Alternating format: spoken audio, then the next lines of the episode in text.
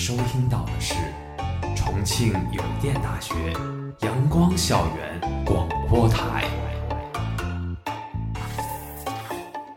最有态度、最有个性、最具活力的三山 Radio。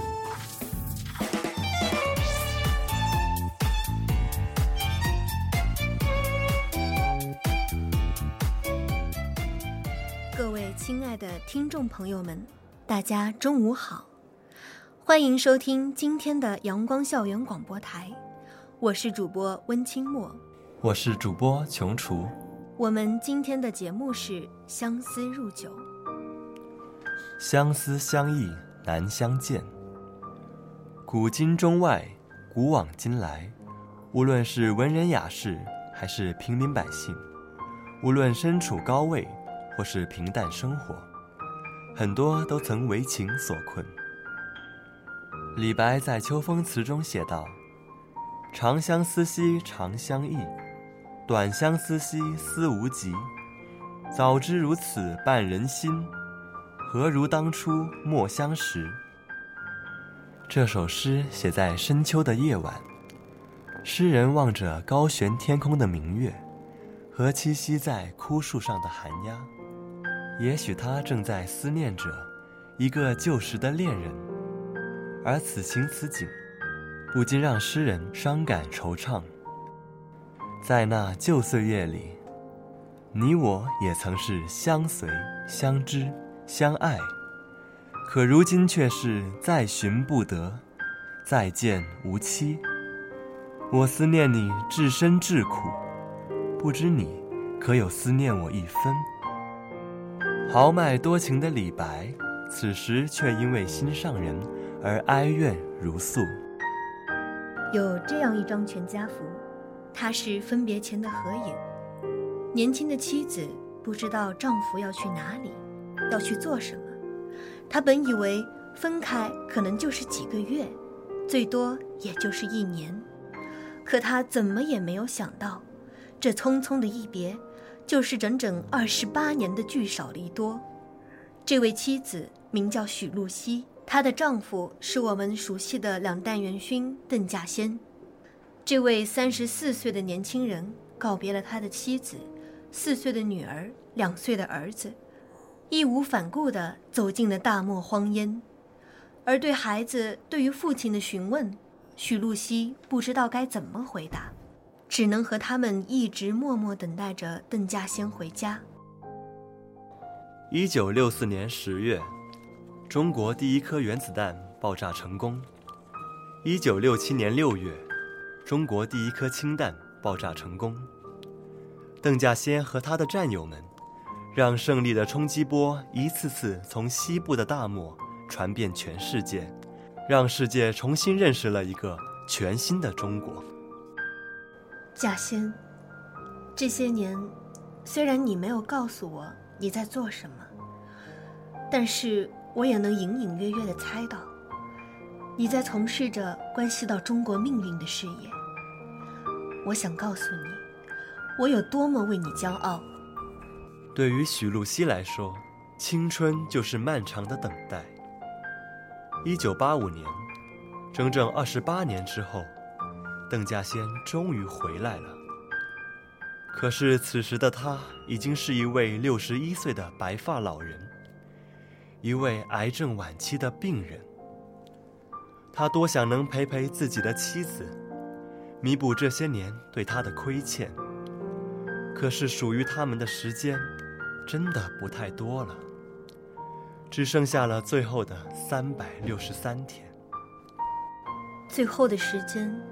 你几乎都在病床上，止疼针从每天一针到每一小时一针，可你依然在不停的工作。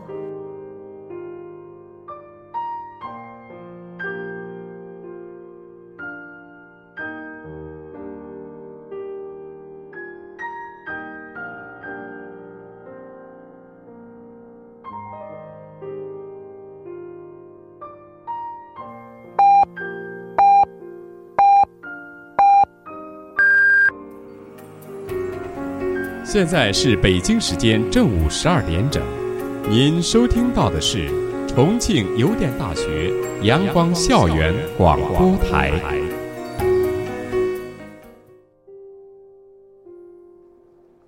一九八六年七月二十九日，邓稼先逝世了。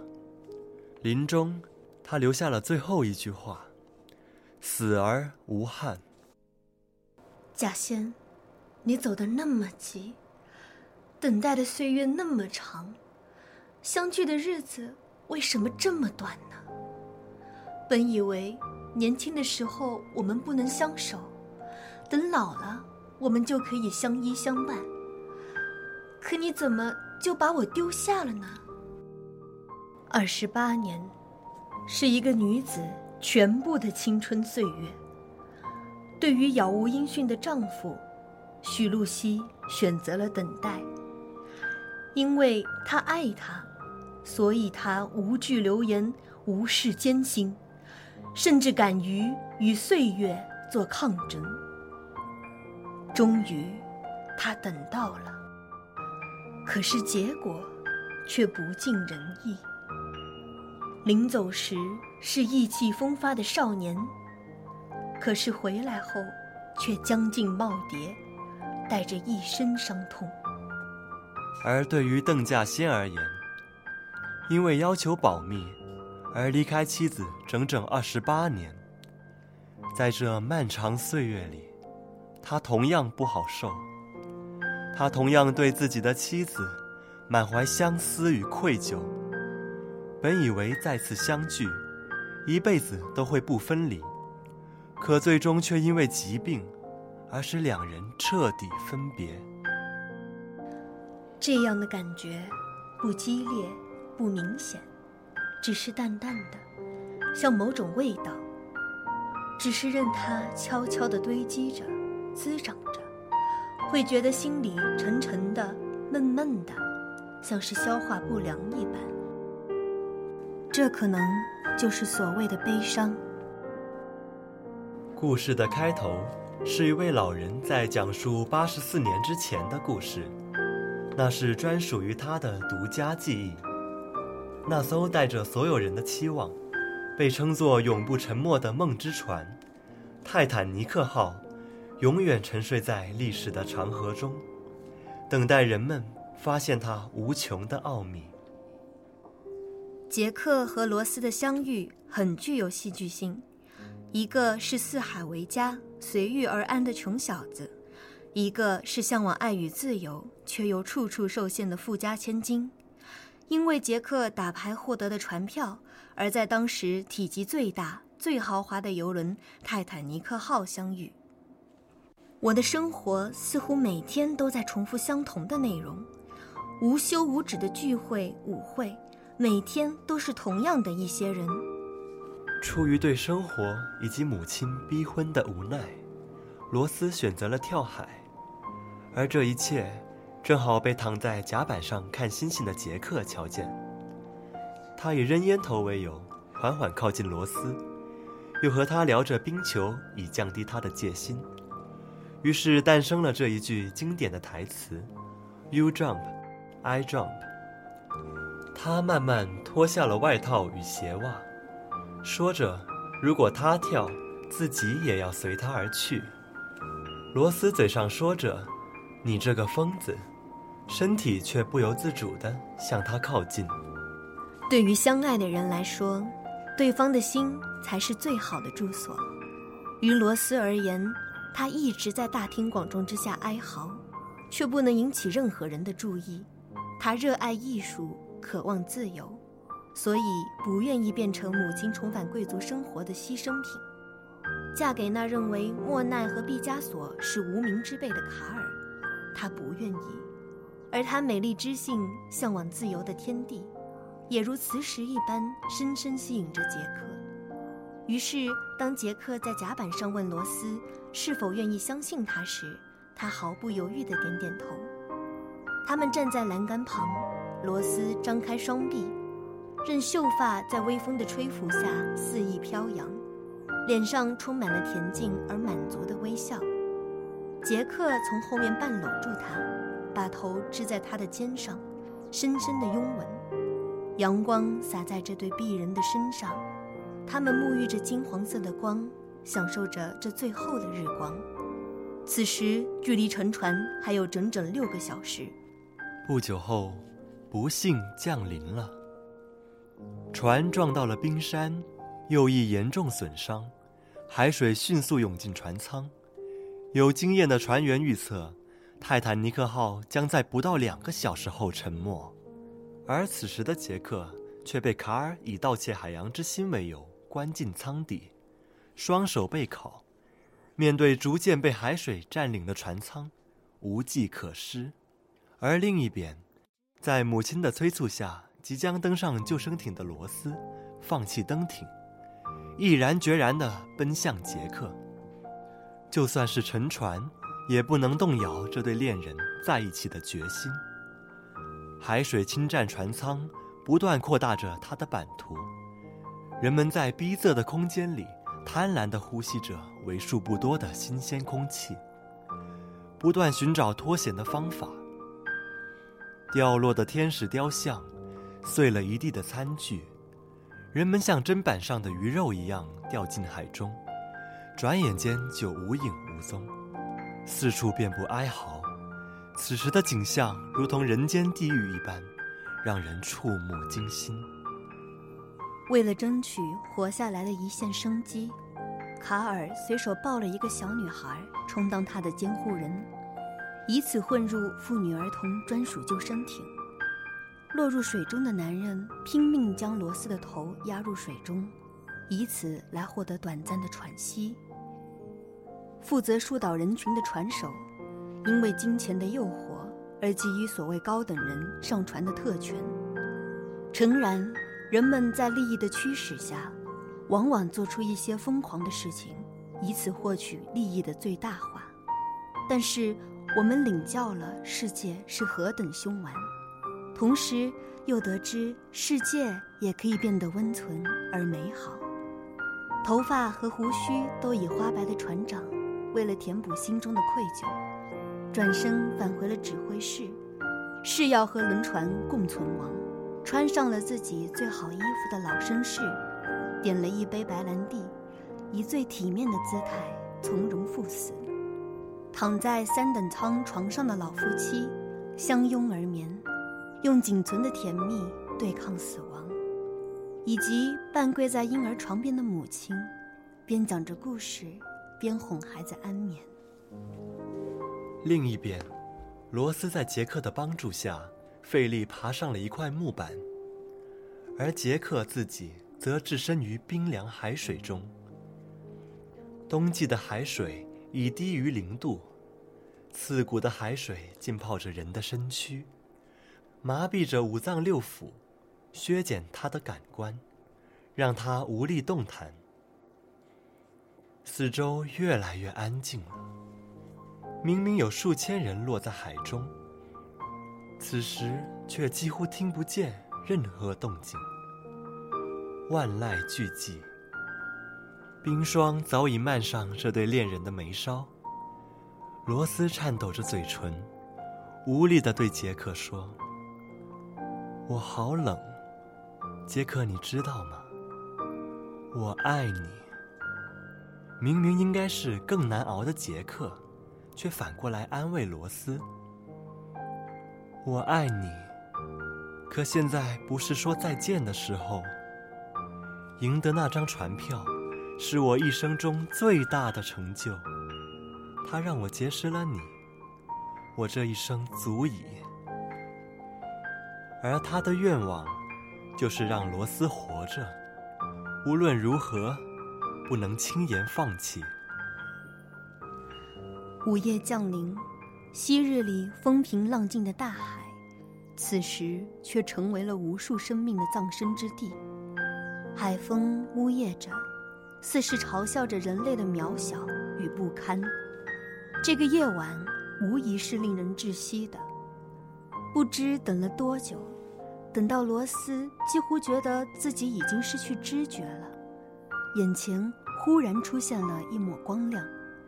他抿抿干渴的嘴唇，轻轻叫出声来：“杰克，杰克，有船来了。”可他如何呼唤，眼前的人却没有半点回应。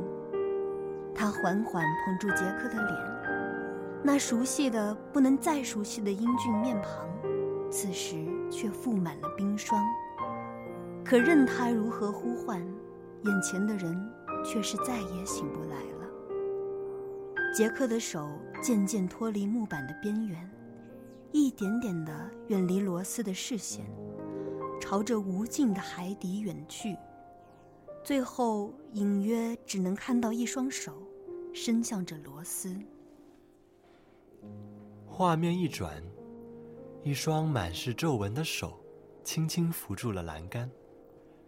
饱经岁月沉淀的眼睛，微微半闭，似在回忆过去的时光。罗斯在衣兜中摸索着，等他张开手，那竟是世人寻找已久的海洋之心。这块湖蓝色的宝石，在阳光的照耀下发出耀眼的光芒。忽然，罗斯手一抖。将这块绝世之宝扔进了海里。他带着罗斯隐藏的爱意，以及不为世人所知的秘密，永远沉进了海底。杰克为爱而死，罗斯为爱而生。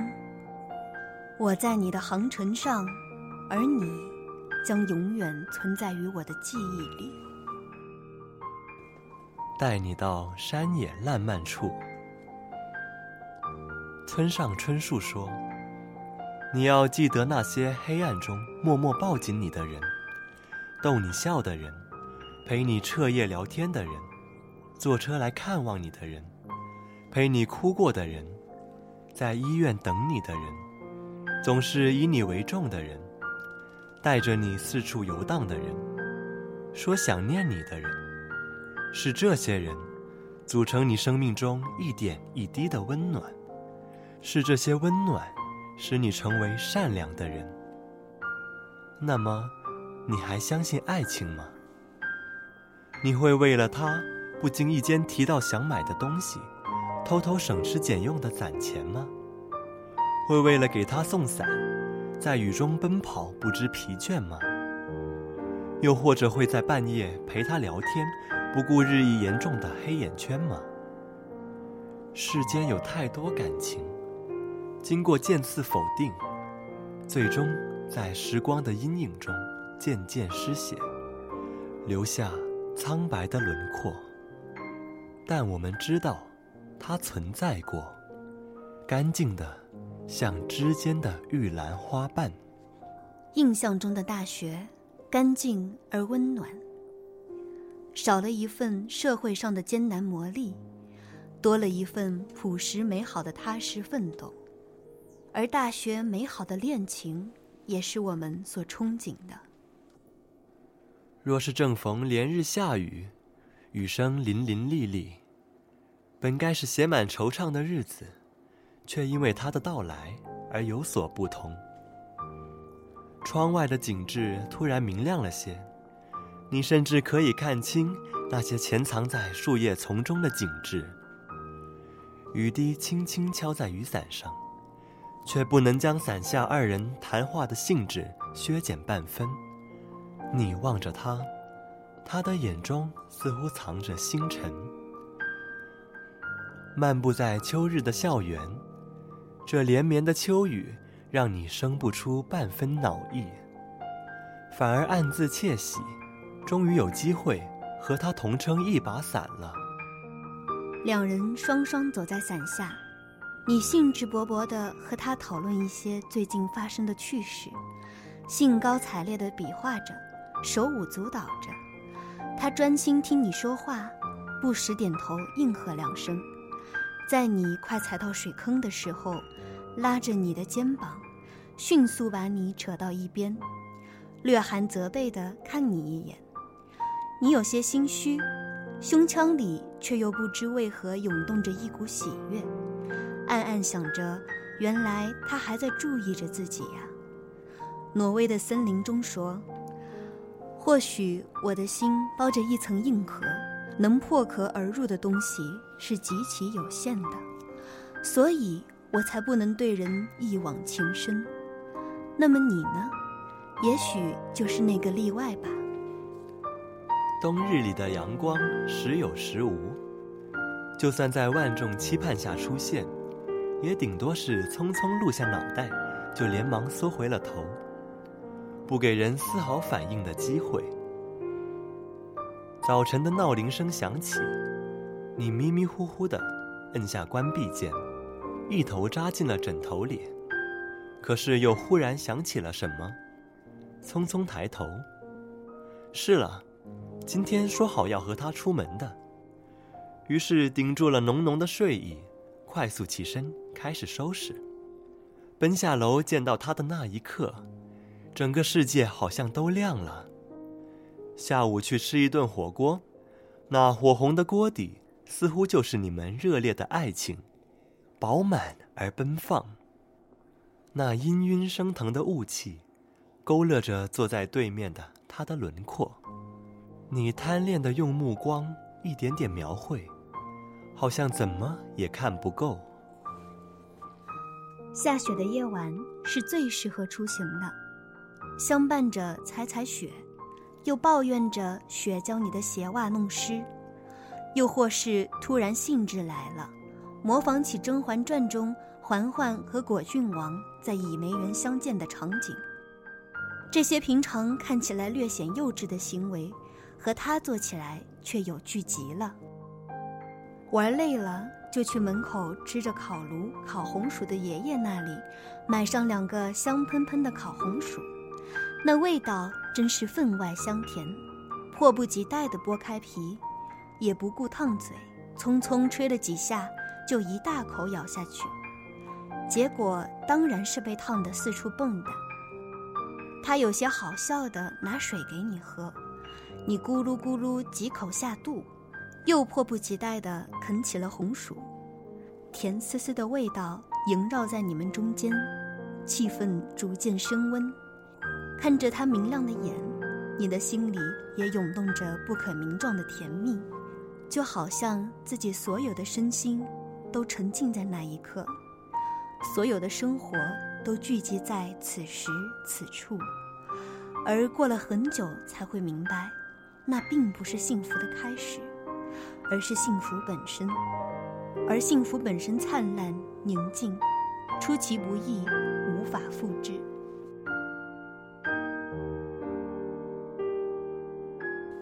互道晚安的背后，在我们寻找、伤害、背离之后，还能一如既往的相信爱情，这是一种勇气。有人说。在当代恋人互道晚安的背后，是各自夜生活的开始。的确，现在的爱情发生的很快，似乎确认心意不过是一瞬间的事情，不是以前那种车马很慢，一生只能爱一个人的感觉，也并非是你是独一无二，而我非你不可。在周恩来、邓颖超通信选集中，周恩来说：“你的信太过官方，都不说想我。”邓颖超回答：“总统是大忙人，哪来的时间想我？”周恩来定定地说道：“闲人怎么知道忙人有多想闲人？我们每一天都忙碌着。”那些对我们而言不知是否有意义的事情，充斥着我们整个的生活。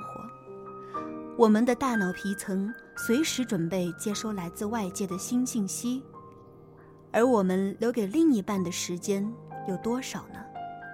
仅限于每天的早安、晚安，空隙间的回复，或是百无聊赖中的陪聊吗？那么，另一半存在的意义又是什么呢？而且，大家对于爱情的态度好像发生了变化。可是本不该是这样。我一直觉得，在爱他这件事情上，要放松一点，浪漫一点。任何人都不是生来喜欢给予，而是自知谁也不应该背负别人所期待的生活。所以，你给他的爱自由，也可以给自己自由。但是，原不可能自由。当他的光芒照进至暗的你的时候，在你前进的动力有一部分源自于他的靠近的时候，在你倾注爱意。不在意回报的时候，你已经被牢牢套上了枷锁。